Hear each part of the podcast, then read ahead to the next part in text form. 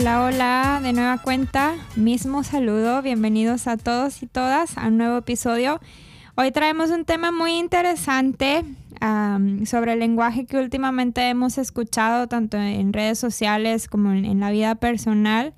Este tema nos llamó la atención justamente porque hemos visto varias noticias, en varias experiencias propias de personas cercanas o que no conocemos tanto, que está relacionado con la palabra toxicidad.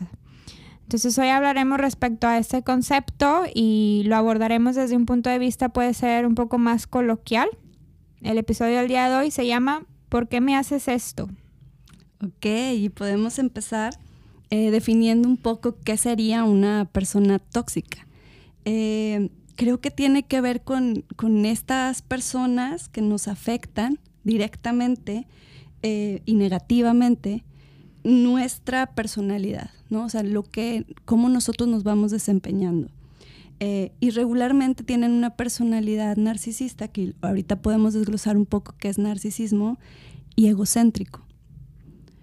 Que em, algo importante que también se me ocurre en este, en este momento es ver que en algunas personas, eh, algunas veces son relaciones tóxicas, no personas tóxicas. O sea, la relación que tenemos nosotros con esa persona no tanto que todo el tiempo sea así. Podría haber casos, y regularmente esos casos son patológicos, pero regularmente es, se unen factores para que esa relación se dé de esa forma, como tóxica.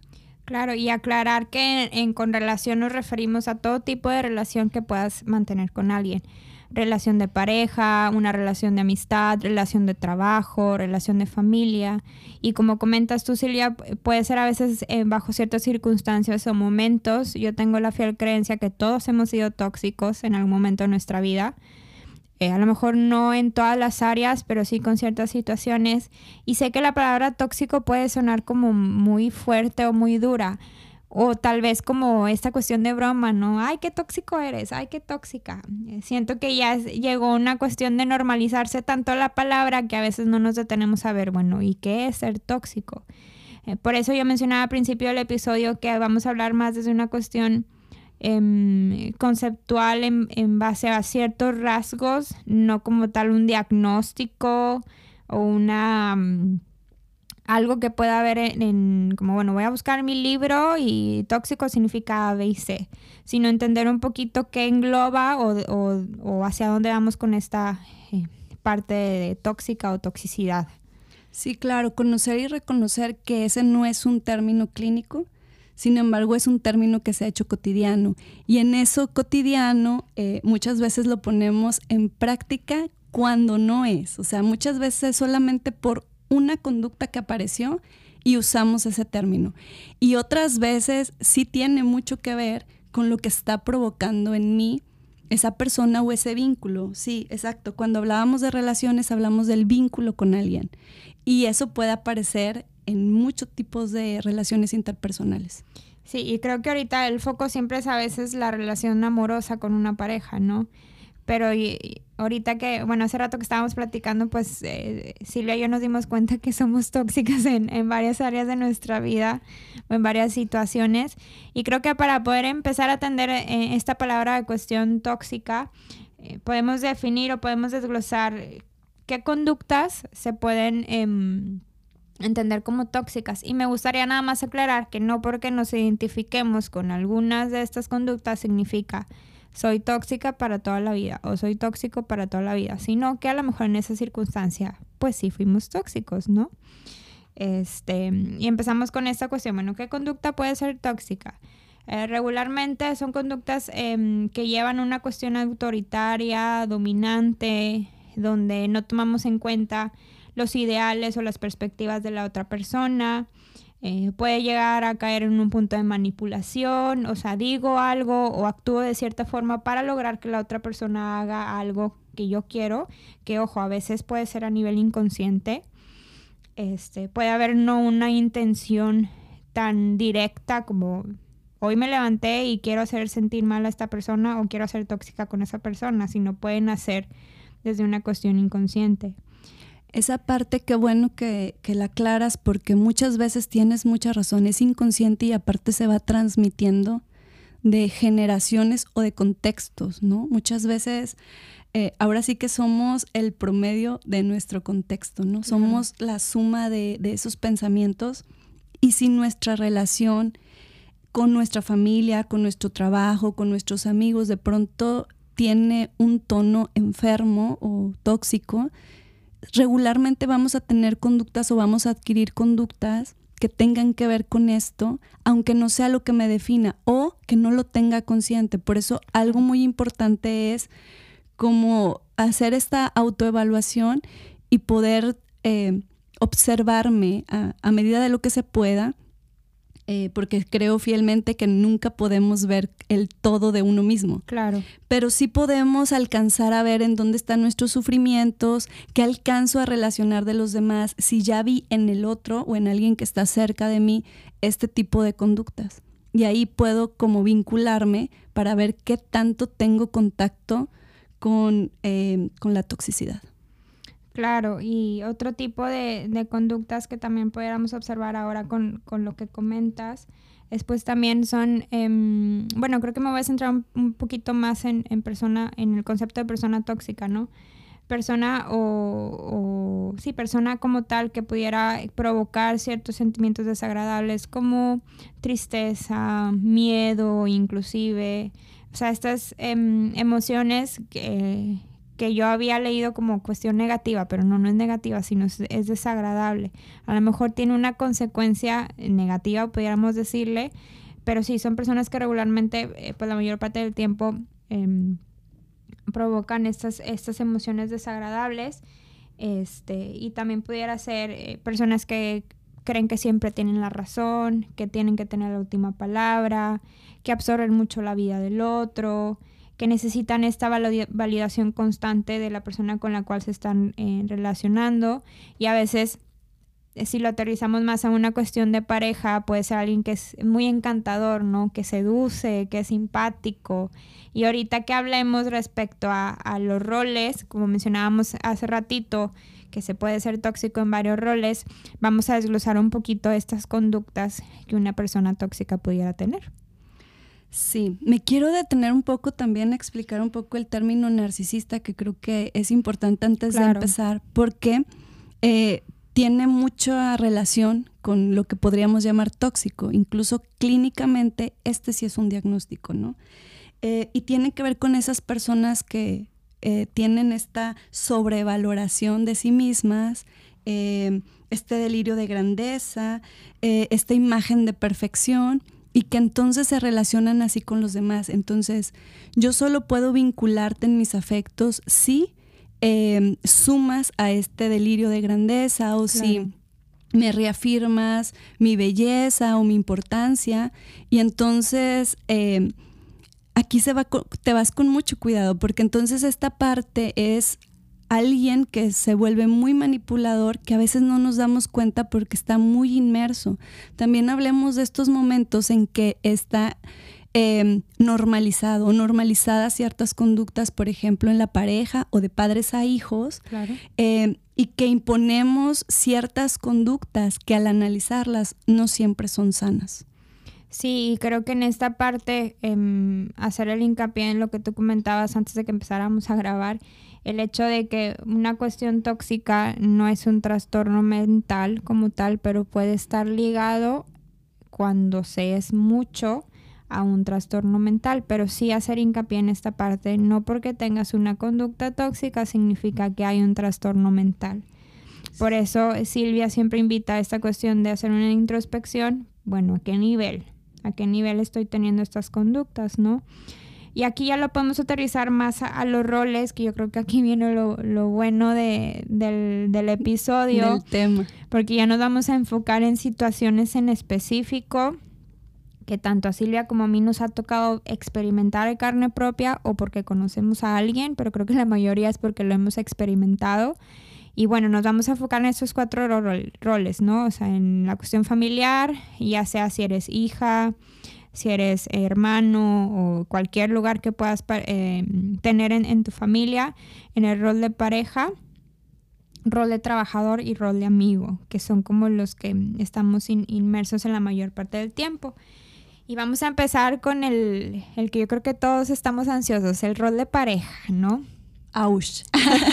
que es el que ahorita, em, hace rato te eh, platicaba, ya saben, me encanta TikTok y vi un trend últimamente donde eh, he visto la mayoría chicas más que hombres, pero chicas que suben como em, un video de simulando una situación y la situación es donde la chica eh, por dar un ejemplo, la chica se acerca a su novio y le dice, oye, cancelé el plan con mis amigas porque no sabía si iba a salir contigo. Entonces él le dice, no, ¿por qué les cancelaste? Y ella le responde, pues es que pensé que te ibas a enojar. Y él dice, ¿por qué me enojaría? Entonces la cara de la chava es como, no estoy acostumbrada a ese tipo de respuesta, estoy acostumbrada a que si te mi pareja se enoje porque salgo con mis amigas. Que ahí pudiéramos hablar de una conducta tóxica. ¿En qué sentido? Donde yo quiero absorber tu tiempo o, quiero ser dueño de él o te limito en cuanto a lo que tú haces o no haces por obtener algún beneficio o una respuesta hacia mí. Es, ese fue un trend. A mí no me ha pasado, ese sí no me ha pasado en lo personal.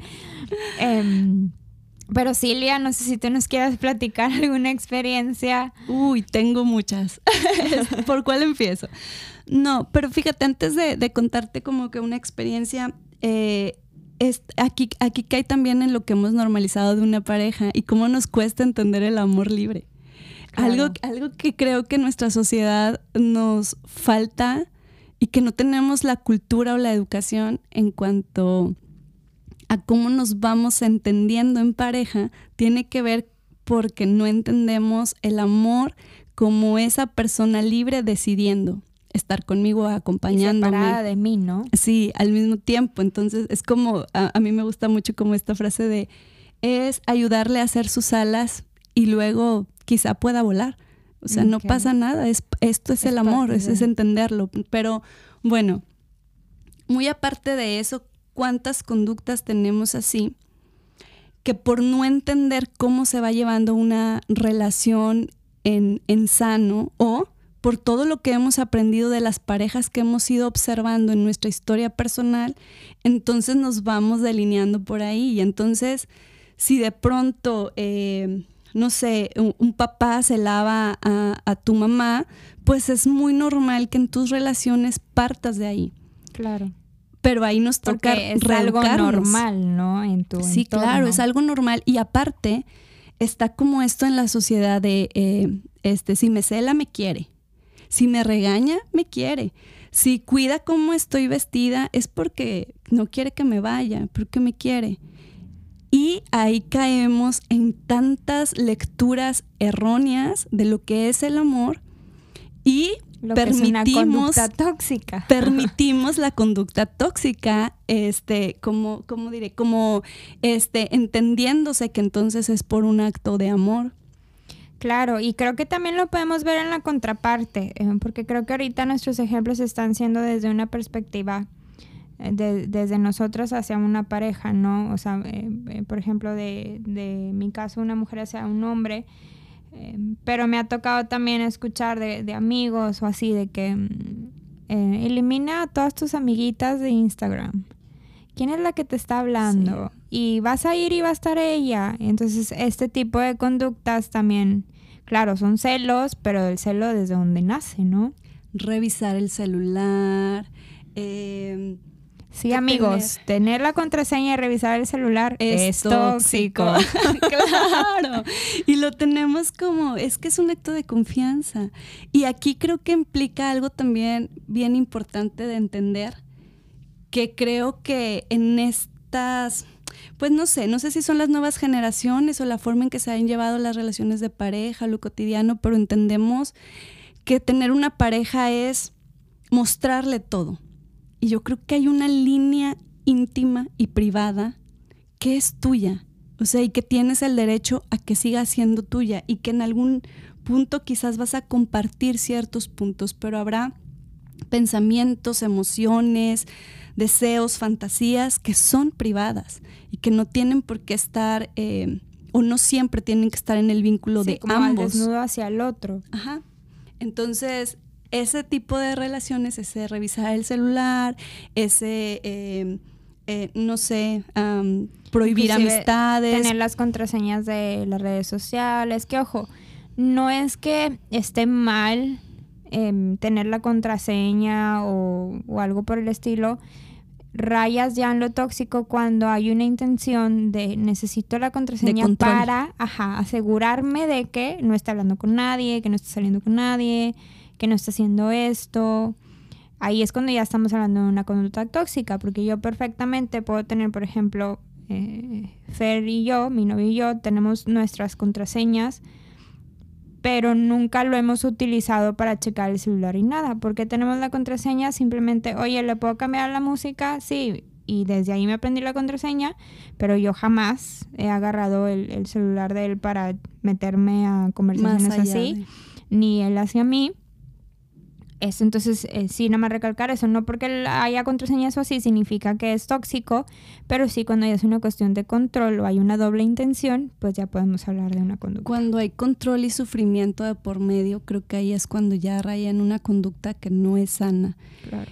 Y, y bueno, hablando de experiencias, sí he pasado por muchas de pareja en ese, en ese, en ese ámbito. Creo que eh, ahí me toca como jugar y, podemos... Eh, entender aquí también eh, quién juega el otro rol de quien no está siendo como tóxico. Y, comentaba que a mí me sucede que por exceso de empatía, como, como que tolero ciertas cosas, ¿no? O sea, por, porque, porque entonces entiendo tu historia, entiendo de dónde viene, comprendo que sí, como que es inseguro porque la exnovia te puso el cuerno. Puso el cuerno, te lastimó, y entonces como ahí me perdía este, un poco.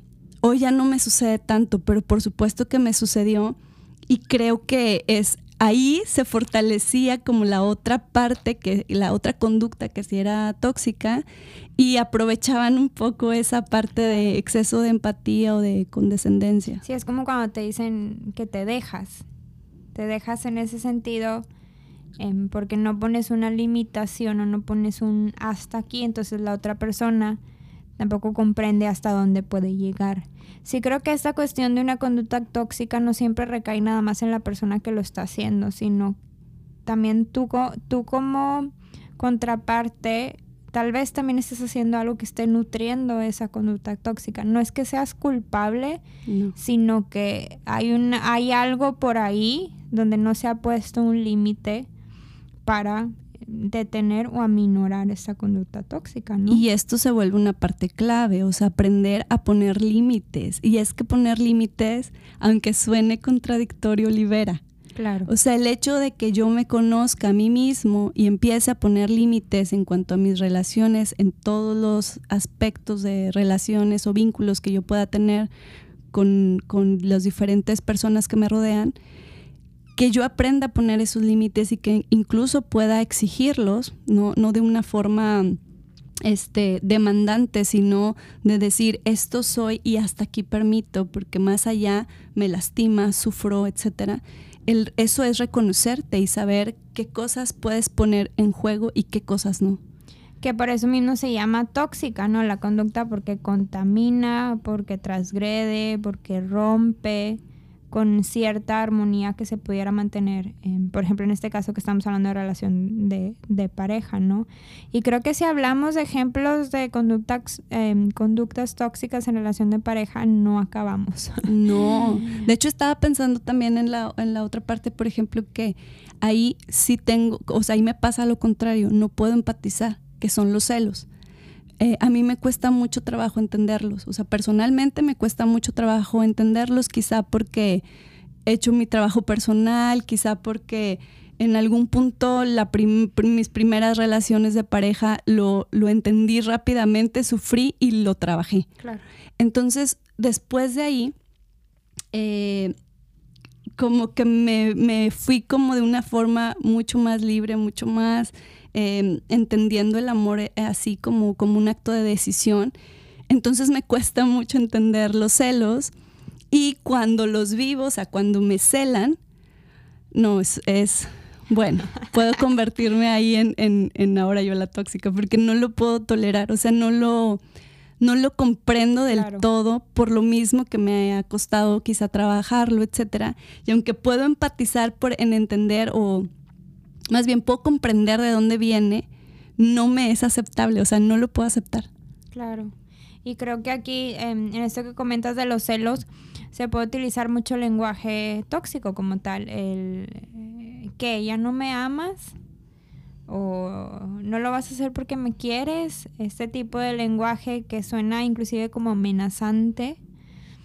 o la este, manipulación. Ajá, claro. Este, yo tampoco lo hago o em, eso se malentiende o em, no sé, poner como este exceso de pensamiento manipulador para que te sientas culpable. Y caer en hacer lo que la otra persona quiere, ¿no? Ajá. igual y hasta para evitar problemas. Claro. Entonces, este tipo de, de, conductas son los que podemos observar, por ejemplo, en la relación de pareja, que siempre se puede dar de una parte hacia la otra, o inclusive los dos pueden em, estar como en este círculo vicioso. Entonces, si identificaste alguna de, de estas características, hay que parar antena. Sí. Eh, como lo comentamos al principio, no significa que esté mal todo el tiempo, sino que son conductas que si no se trabajan, pues pueden llegar a algo desagradable. Y aquí toca repetir que eh, no es la persona tóxica, es el vínculo que estamos haciendo con esa persona que puede llegar a ser tóxico por, por, nuestro momento en la historia, por cómo nos estamos relacionando, por em, quizá diferentes em, circunstancias que se están sumando, pero no quiere decir que esa persona sea tóxica. Quizá si encuentra otra pareja y de pronto es mejor entendida o evoluciona en aprendizaje, en entendimiento, etcétera, luego llegue otra y es un cambio y, la pasan muy bien sin estas conductas difíciles, porque también pasa. Claro. Y bueno, aquí nos movemos a, otro punto, que es el, en la cuestión familiar. Em, que híjole, cómo cuesta Em, identificar en uno mismo también la conducta tóxica que tienes hacia tu familia.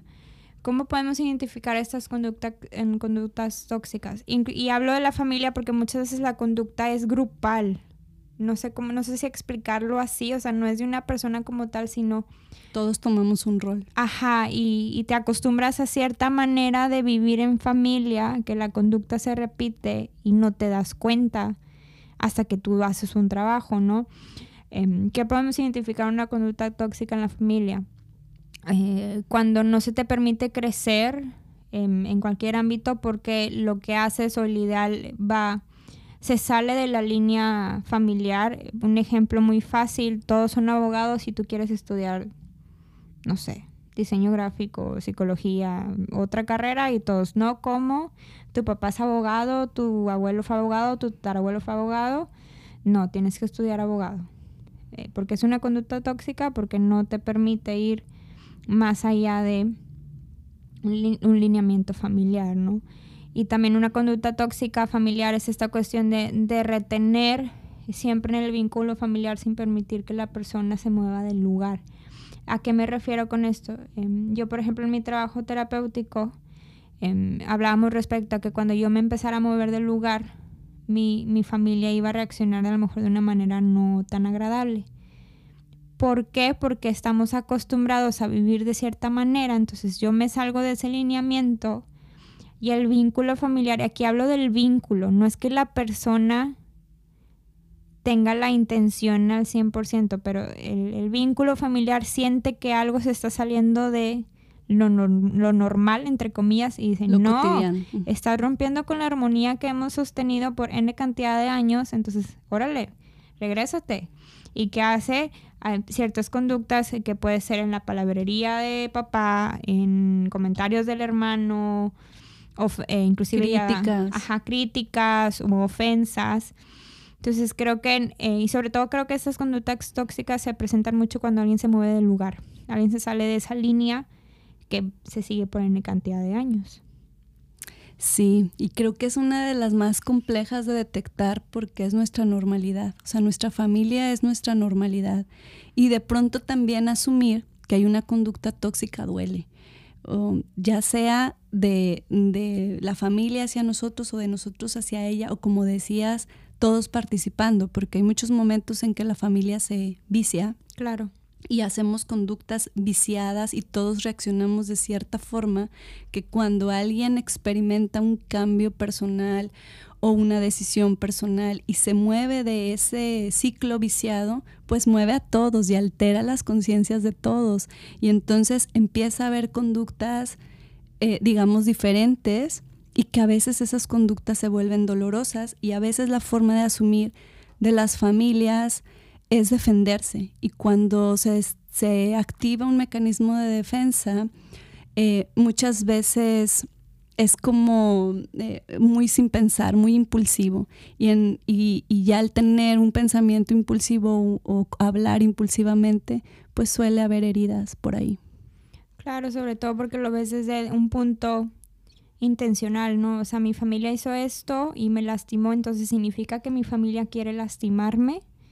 Y creo que en algunos casos desafortunadamente sí hay una intención y en otros casos es una cuestión inconsciente que lleva una historia de años. Em, ¿A qué me refiero esto de años? Están los típicos secretos familiares a voces, este, toda esta cuestión de las constelaciones, que a lo mejor en un futuro estaría bueno tocarlo en un episodio, pero hay muchas cosas que a veces ni nuestros papás saben qué onda. Entonces, claro que desenredar todo eso es muy complicado. Esos saberes que se saben, pero no se saben.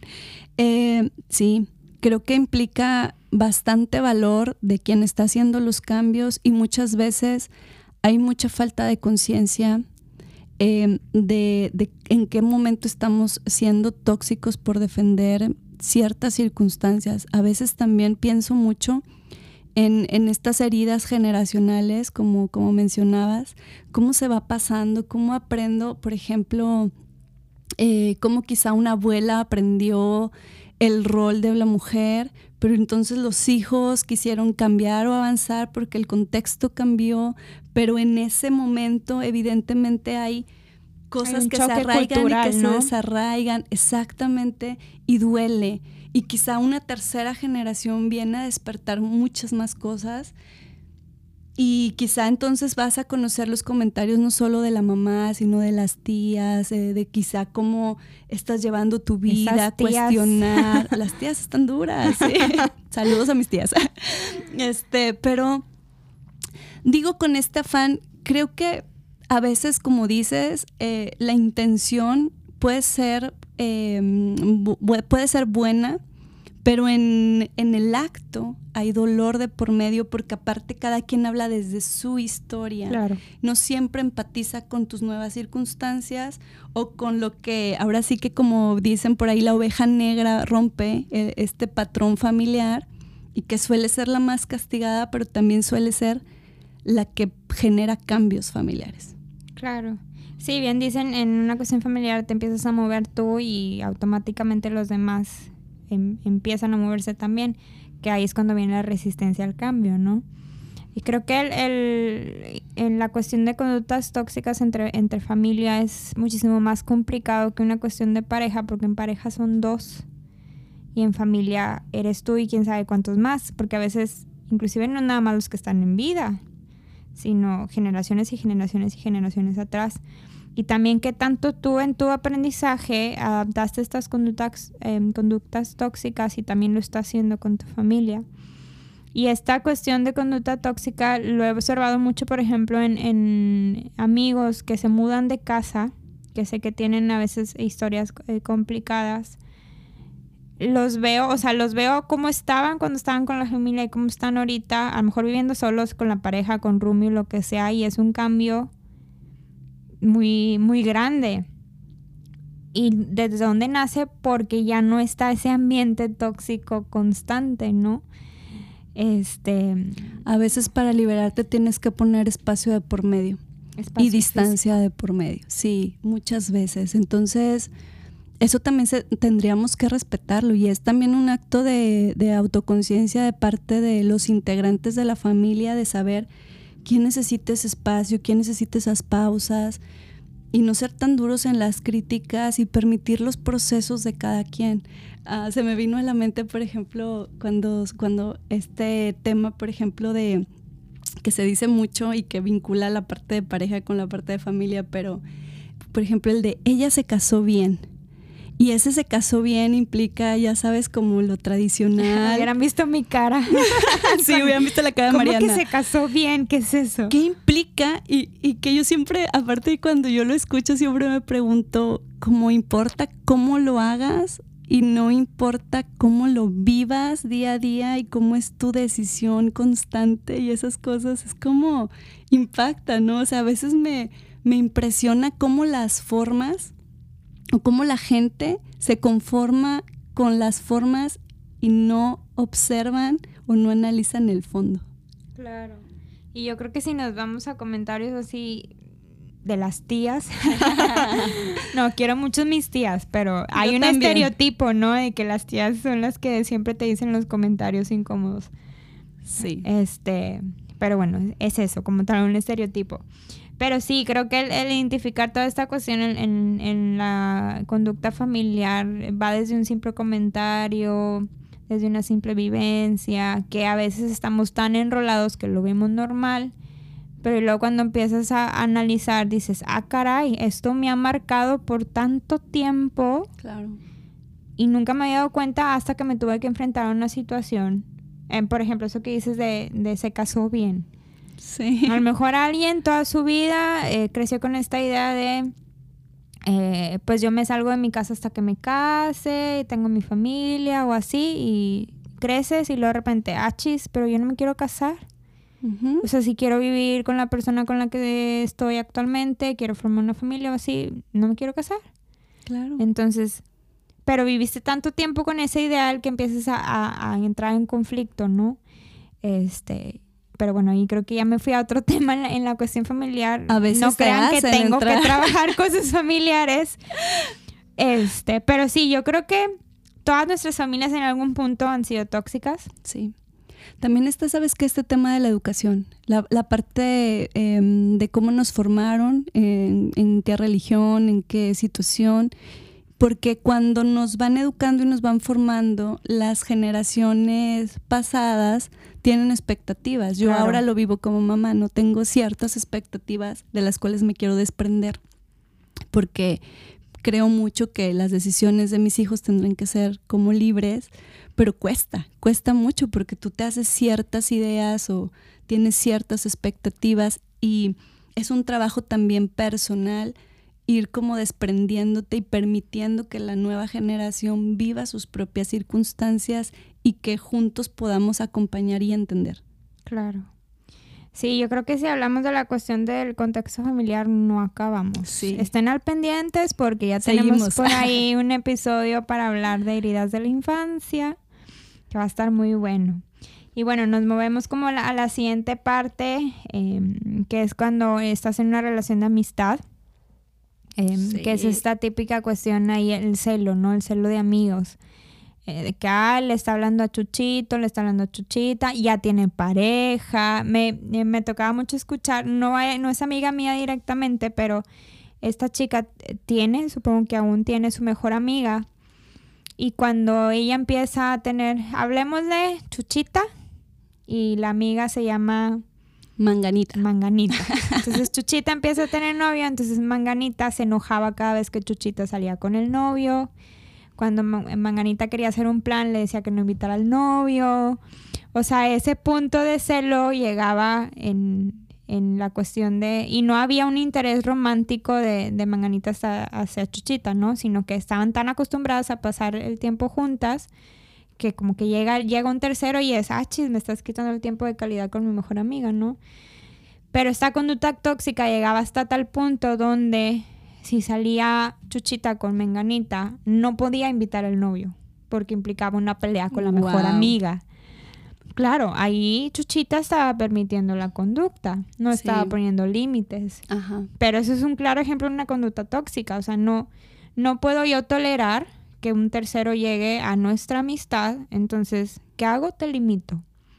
A lo mejor no te digo directamente, bueno, en este caso ella sí diría directamente y no lo traigas, pero empiezo con esas conductas de si está él me enojo, este, cuando se planes va a estar él, pues mejor no voy, entonces este tipo de cosas. Y creo que esa es como la conducta tóxica entre amigos que más se da, el hecho de no tolerar que haya alguien más en el vínculo, ya sea novio, novia, amigo, amiga, o que alguien más me quite el tiempo de esa persona, ¿no? Fíjate que eso me ha pasado bastante. O sea, es esa parte como que no sé, a lo mejor yo tengo que trabajar en mis relaciones de amistad. No todas, pero sí me pasa, o sea, sí me ha pasado a lo largo de mi historia personal que mis amigas como se, se molestan, a lo mejor no con el novio, pero sí con otra amiga o así, o quién es tu mejor, o sea, eso, por ejemplo, a mí esa onda de quién es tu mejor amiga se me hace muy, este, nunca quiero decir un nombre. No, se me hace muy peligrosa. Ajá.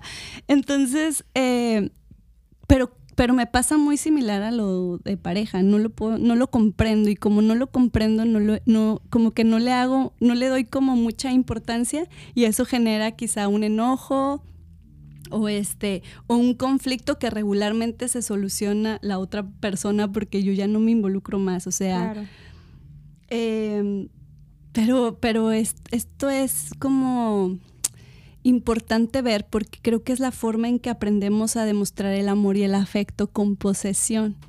Sí. Y no tiene que ver el amor con posesión. O sea, si yo hoy tengo una relación de amistad contigo, con alguien, o sea, es también desde la libertad, o sea, es también desde, oye, me gusta tu personalidad en este momento, quizá encaje con el mío, y quizá en otro momento no, y quizá podemos sumar varias amistades, o sea, no pasa nada, pero este, esta como posesión y a la vez querer como, ¿cómo se dice? Como un, lugar. Como una burbuja, ¿no? Ajá.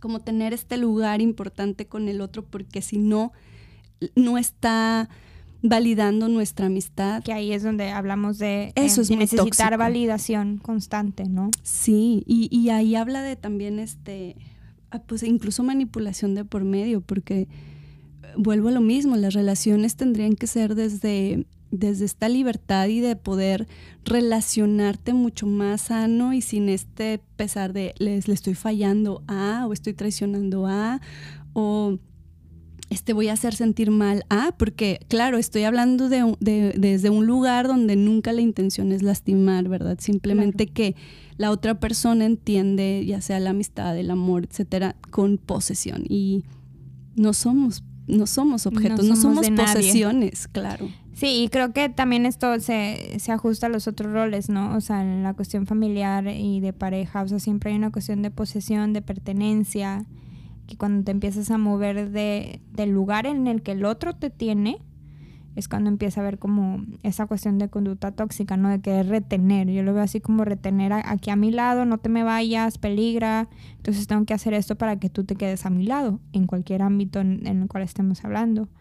Y, esta cuestión de la amistad creo que es em, también complicada por identificar porque luego lo relacionamos como, ah, es que me quiere mucho, es que soy la mejor amiga o el mejor amigo inclusive a veces puede venir esta cuestión de ego, ¿no? Ay, pues es como yo soy bien acá, pues por eso eh, presenta esto, pero luego ya puede rayar en una cuestión de haya limitaciones, como el, caso que te comenté ahorita de Chuchita y Menganita.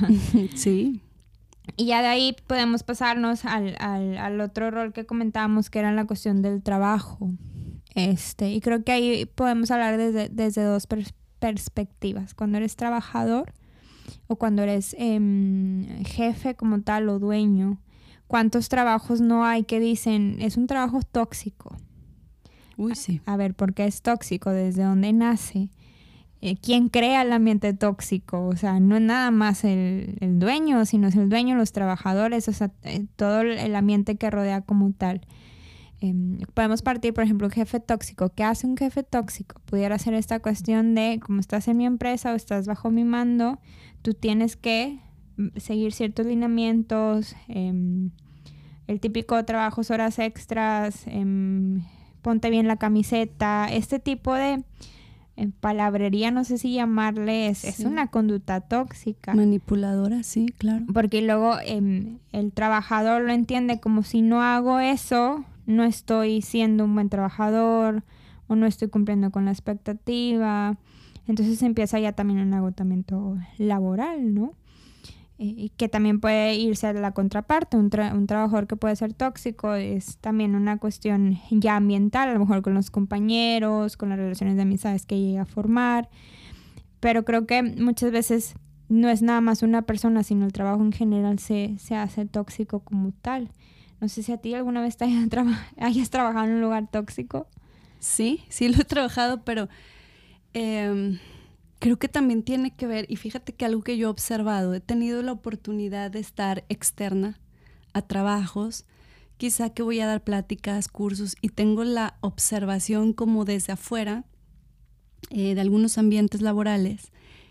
Y de pronto un día hice mucha conciencia de que, como, ¿cómo decirlo? Como que cada ambiente laboral, los trabajadores tenían una personalidad.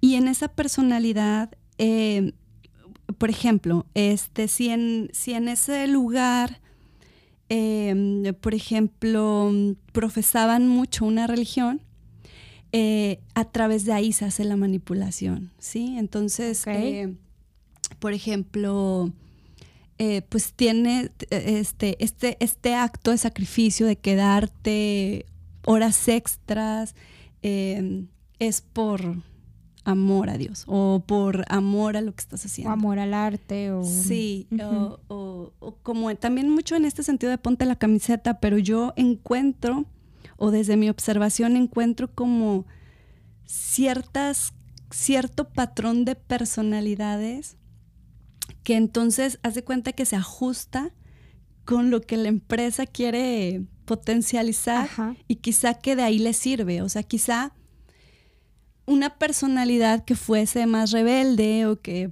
hiciera, cuestionara más, no funcionaría ahí. ¿Me explico? Porque no se logra como el rol al que ya están acostumbrados o mantener cierta opresión o cierta manipulación sobre para que siga funcionando las cosas como siguen funcionando. Y también este, me ha tocado ver personas que no ponen límites a, al, jefe o al coordinador o al, digamos, al gerente, a la persona que está arriba, este, justo por eso, por, la idea de pensar que si yo hago más esfuerzo, me quedo más horas extras, entonces voy a, pues no sé, generar que estoy haciendo mejor mi trabajo. No sé cuál sea la idea como... Una validación, ¿no? Inclusive puede ir por ahí.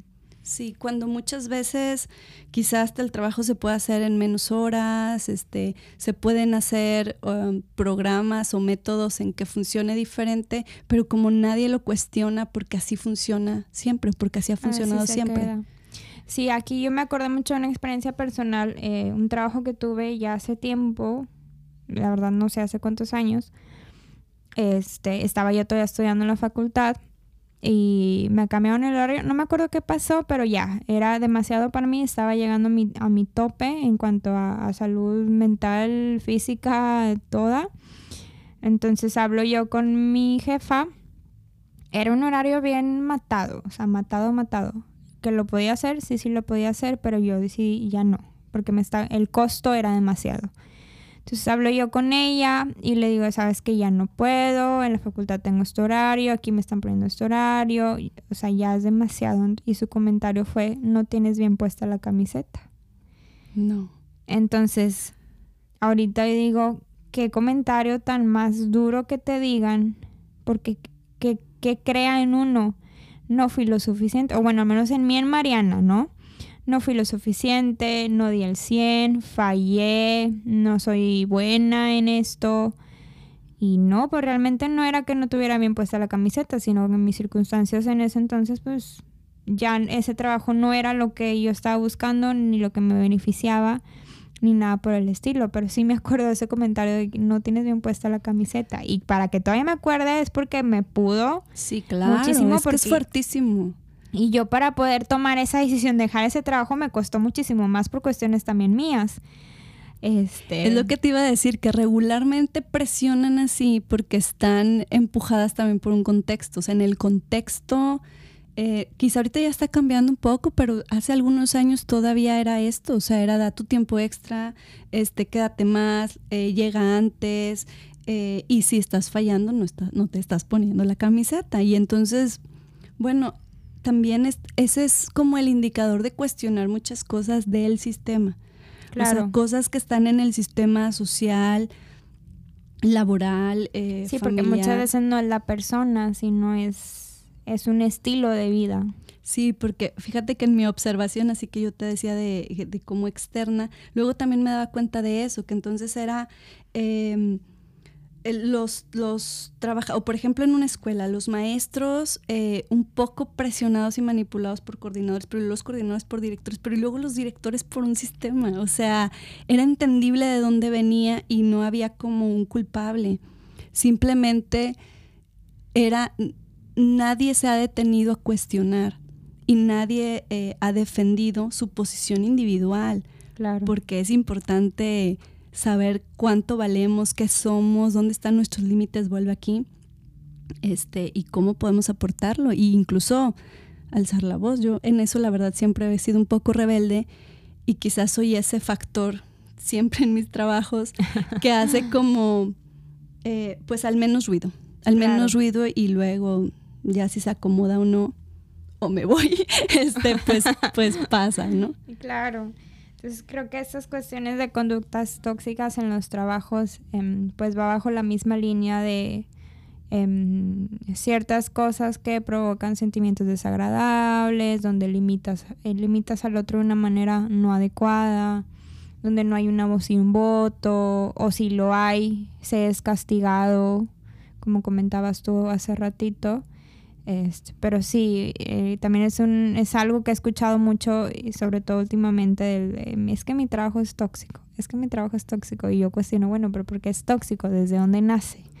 Eh, los jefes, los compañeros, el ambiente. Y los compañeros regularmente es porque se sienten igual de presionados y entonces se, hace como un ambiente de si yo lo estoy viviendo, tú también lo vas a vivir. Claro.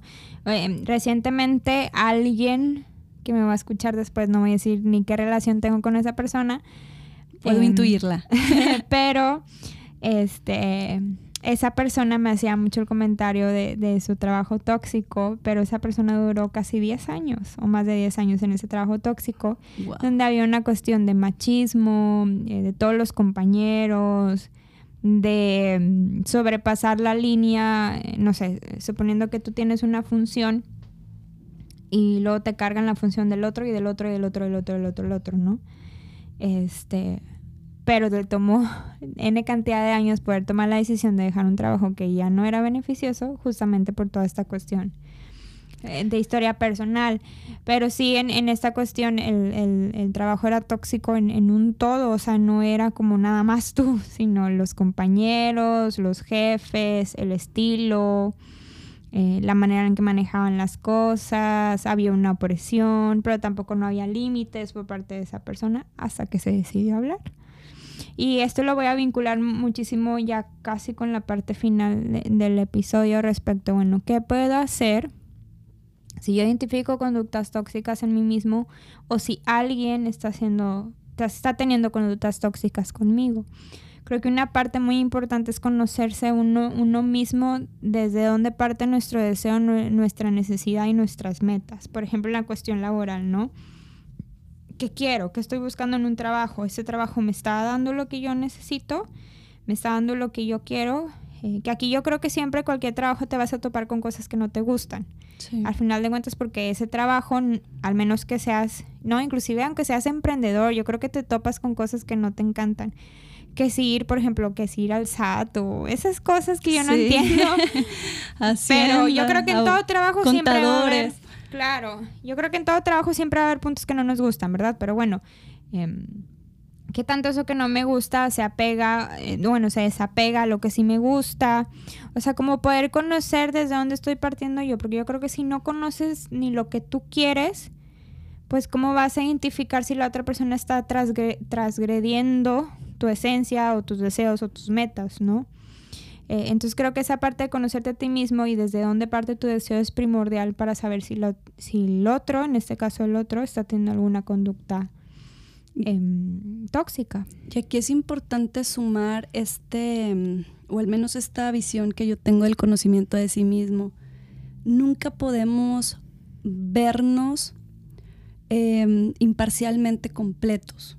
Entonces, si en algún punto yo no soy capaz de reconocer en mí o en el otro alguna conducta como esta, pero estoy sufriendo por eh, responder a ciertas conductas, si es momento de ir con un profesional, o sea, si es momento de entonces pedir un apoyo eh, eh, profesional al respecto, que me hagan un poco encarrilarme, notar y hacer conciencia de aspectos que quizá todavía pues no soy consciente, que están inconscientes o que quizá, em, quizá todavía falte por trabajar, porque cuando estamos inmersos en una situación, difícilmente nos damos cuenta. Es como decir, el pez no se da cuenta que está en el agua. Claro. Entonces, entender esas situaciones em, también es válido como el pedir ayuda. O sea, siempre creo que un, un aspecto importante será el sufrimiento. Si estoy sufriendo es momento de buscar ahí apoyo. Sí, de, levantar la mano y por ahí pedir ayuda. Y por esa parte también es, esencial de conocerte a ti mismo, ¿no? O sea, tanto si tú estás siendo la, eh, el que está teniendo la conducta tóxica, o sea, si, si lo estás haciendo, o si alguien, eh, o lo estás viviendo en algún tipo de relación. Este, otra parte que, es esencial es el poner límites. El poner límites con la pareja, el poner límites con la familia, el poner límites con un amigo, el poner límites en el trabajo. Y no es fácil, no es fácil poner esos límites en cualquier ámbito porque lo sientes que estás haciendo algo mal. O sea, como em, a mí me pasó hace, yo creo que tengo algunos meses que ahora procuro decir cuando algo no me agrada, ¿no? O sea, cuando algo que hace el otro no me está agradando. Em, y a lo mejor esto no tiene que ver con una conducta tóxica de, de, la otra persona, pero me pasó que una compañera eh, me habló en cierto tono, entonces le digo yo, oye, entiendo que estés enojada, pero creo que me puedes hablar en otro tono y me puse así caliente, caliente, caliente, el corazón palpitando como, y yo decía, siento como si hubiera hecho algo malo, pero en verdad no hice nada malo, solo le referí a la otra persona que el tono en el que me habló no fue el más agradable. Fui asertiva, no nos enojamos, no nos peleamos, pero de pronto sientes cuando intentas detener o ponerle un límite a la conducta de la otra persona que estás haciendo algo que no deberías. Entonces esta parte de poner límites creo que es uno em, de los aspectos más complicados en cuanto a, las conductas tóxicas, sobre todo em, cuando es mucho tiempo en el cual se ha, se ha vivido esta conducta tóxica me detengo porque siento que conductas lo he dicho mal todo el tiempo. No, pero sí creo que eh, eh, esto que mencionas es bien importante porque a veces sentimos que vamos como contracorriente al poner límites y, y si bien un sentimiento de culpa, que también es algo que hay que trabajar en nosotros, porque realmente no está pasando nada más que poner este límite, pero como socialmente a veces eso se entiende como agresivo, claro. Eso pesa luego en nosotros, aun y que tengamos conciencia de que no es así. Este, y a mí se me vino a la mente un límite que yo acabo de poner, pero para mí, o sea, un límite que yo puse a mí porque eh, regularmente eh, soy esta persona y no sé por qué ya lo, o sea, ya lo he ido trabajando, pero este, soy esta persona que, que a, a las otros les gusta retar. Entonces yo siempre respondía a ese reto. Y de pronto hace unos días descubrí que no todos están en el grado de conciencia que yo estoy sobre el tema que quieras. Eh, y no porque algunos estén, uno sea más o menos, sino porque a algunos nos interesan ciertos aspectos y a otros no. Entonces, como que cuando descubro que esa persona que quiere discutir algo conmigo no tiene el mismo grado de conciencia que yo, paro. O sea, es como, fue un autolímite que yo me puse, no me voy a ir explicando todo el tiempo, o sea, es como, ahí está bien, o sea, si eso crees, tú tendrás tu momento, tu tiempo, si me pides ayuda, con mucho gusto te ayudo a lo mejor avanzar un poco o entender un poco el tema, pero este, como que acabo de descubrirlo y, y, se me vino a la mente, porque a veces los límites no solamente están en el otro de detenerte, sino también en, en ti y a veces en prudencia y en momentos, etcétera. Claro. Sí, definitivamente esta parte de los límites pues es, es, es chamba hacia ti y, em, también hacia los demás, pero es un punto en el que sí debemos detenernos a pensar, ¿no? Este, y bueno, regresando un poquito a, a, la cuestión de, de, las conductas tóxicas, em, pues sí, esta, esta cuestión de poner límites, pues no nada más decir no. No es tanto el que digas no, sino eh, también em, como darle un panorama al otro de que esto sí lo tolero, esto no, esto es negociable, esto no es negociable. Este, esto ya me lastima, o sea, porque luego a veces al no poner al límite, eh, al otro tampoco le damos a entender que sí, que no. Y la otra persona también puede actuar en base a sus creencias y puede desatar una conducta tóxica que la otra persona no sabe que es tóxica hasta que tú funcionas de espejo. Y le dices, es que mira lo que estás haciendo, es que mira lo que está pasando, es que mira lo que, eh, lo que estoy sintiendo. Entonces la otra dice, ah, caray, si viví en cantidad de años creyendo que esto era bueno, que esto era agradable, pero luego me topé con alguien con el que no, entonces eh, pienso, hago una introspección y ya entiendo que esta conducta que yo tenía no era normal o no era sana. Ajá, o no era sana. Entonces ahí la conducta tóxica nace, nace desde un aprendizaje y no de una intención. Entonces estos límites también sirven para poder como moldear la relación que tienes con la otra persona, ¿no? Este, pero bueno. Sí, yo creo que de pronto ya poner ojo en que si yo o alguien eh, está teniendo como mucha crítica, mucha prepotencia, eh, pesimista, víctima, Em, incluso chismosos, manipuladores, em, agresivos, que esa es otra que a lo mejor no la tocamos mucho, pero que suele ser bastante tóxica y suelen ser, y va desde agresiones graves como físicas y psicológicas este, permanentes, como las sutiles, las agresiones sutiles que a veces no eh, a que a veces están normalizadas o son muy sutiles y que nos cuesta reconocer y entender que eso que nos están haciendo nos hace sentir mal o estamos haciendo sentir mal a alguien. Sí, y creo yo que cuando ya es una cuestión de agresión, ya sí estamos hablando de una conducta tóxica muy fuerte, em, en donde hay un trasfondo muchísimo más duro que de un simple, bueno, no quiero utilizar la palabra simple, pero desde un celo, desde un comentario pequeño, ese tipo de cosas. Siempre aquí yo diría sí, la agresión definitivamente es un límite que no, no se puede transgreder. O sea, el, hecho de yo no puedo permitir ni que me pegues, ni me empujes, ni me ofendas. Em, para mí ese sería un, límite de no lo puedes pasar, o sea, no hay cero tolerancia, ¿no? Este, en comparación de otras conductas tóxicas que pueden ser un poco más, em, no sé si utilizar la palabra simples en, en, ese sentido. Lo que sí hay que entender es que cuando alguien es víctima de, de, de violencia o de agresión, em, no es como, no es tan fácil poner el límite, porque regularmente son personas que ambos roles, el agresor y la víctima, están em, enfermos. O sea, hay, hay alguna situación ya no sana que no les permite ni tomar la fuerza, ni tomar la voluntad, ni, ni tomar decisiones, ni es tan fácil decir esto no lo tolero porque volvemos a lo mismo, están muy inmersos en... Claro. Y es bien difícil detectarlo cuando ya está normalizado.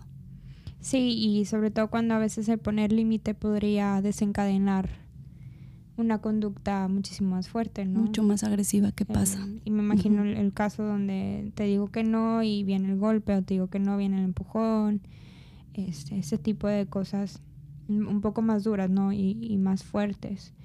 Este, pero bueno, ahí ya sería, estaríamos hablando de un panorama totalmente diferente. Ahorita lo estamos utilizando un poquito más en una cuestión eh, que se vive en el día a día, en, en, en, cualquier, en cualquier tipo de relación. Este, y es muy importante siempre en esta cuestión de cuando trabajamos con la cuestión de los límites, a veces es necesario mantener cierta distancia con con em, el panorama o la situación que está alimentando esa conducta tóxica. Como bien lo dijiste, por ejemplo, las personas que se mudan de casa, que necesitan una separación eh, de un espacio físico, a veces el rompimiento con una pareja, donde yo necesito ese espacio.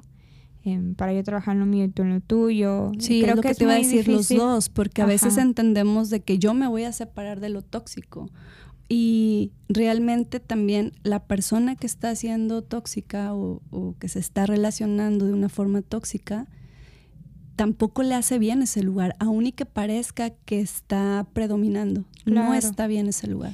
Y creo que es importante recalcar que siempre que se trabaja con, algo, con una conducta tóxica, ya seas eh, tú personalmente o alguien más, se necesita trabajar desde uno mismo no es como que, eh, por ejemplo, si Silvia está haciendo, está teniendo alguna conducta tóxica en, alguna parte de su vida, no es como que yo, Mariana, te voy a sacar de ahí, sino te puedo ayudar, te puedo guiar, pero al final de cuentas Silvia es la que se tiene que mover del lugar, Silvia es la que tiene que trabajar en ella misma. Y tú hacer lo tuyo, tomar la distancia que necesitas y revisar por qué se está tolerando o no y revisar qué onda con tu historia.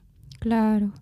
Y bueno, creo que no terminaríamos de, desglosar toda esta cuestión de, conductas tóxicas. Si por ahí identificaron alguna de ustedes o en alguien más, la invitación es, hay que hacer introspección. ¿Qué está pasando?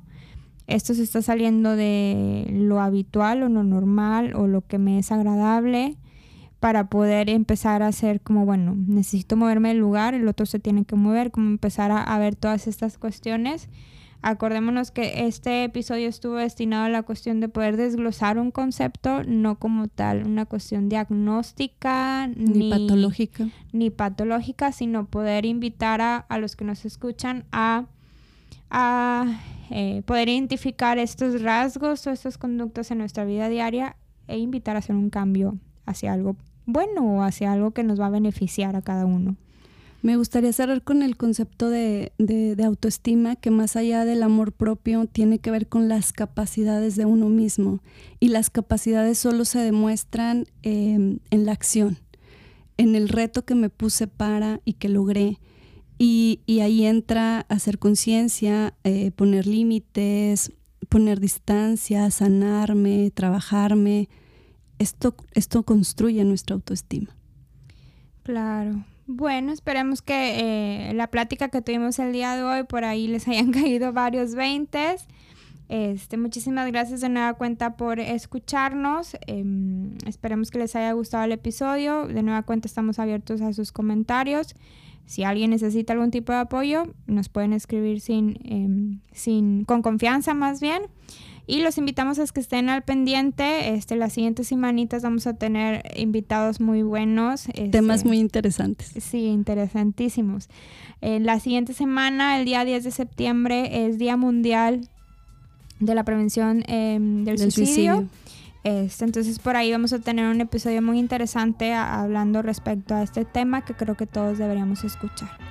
Muchas gracias a todos por escucharnos y nos vemos la siguiente semana. Bye.